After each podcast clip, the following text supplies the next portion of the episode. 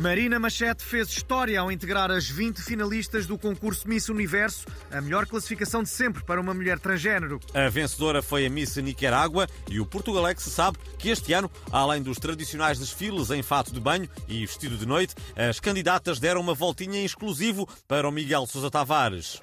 Hum, com esta casava, com esta não, com este ia jantar e talvez ao cinema, com este ia para a cama, mas não casava.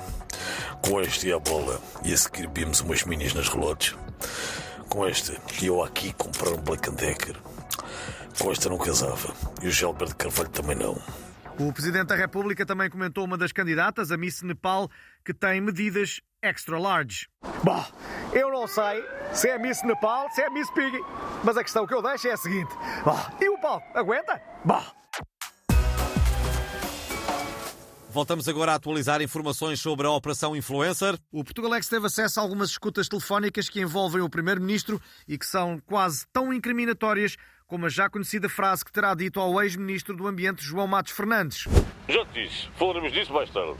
Vamos ouvir mais alguns certos de conversas entre o ex-Primeiro-Ministro e o ex-Ministro do Ambiente. A ver, agora não tenho tempo para pensar no telefone, que vai começar o The Voice e eu quero ver. É rápido. Os ambientalistas dizem que o data center de Sines vai destruir vários habitats. Para ver, eu quero que os ambientalistas vão ser pentear tofus. Então agora vamos perder o investimento daqueles porque perturba a cesta da repredeta e a digestão da gaça marreca. Para ver. R de focinho pontiagudo, R de focinho pontiagudo e o chapi rabilogo.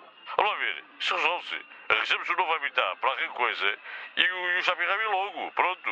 Um T2 na Amadora, serve?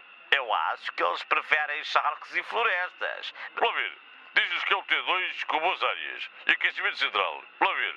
As escutas que continuaremos a divulgar no Portugalex nos próximos dias vão sair num CD chamado Operação Influencer, que o Ministério Público conta lançar ainda antes do Natal.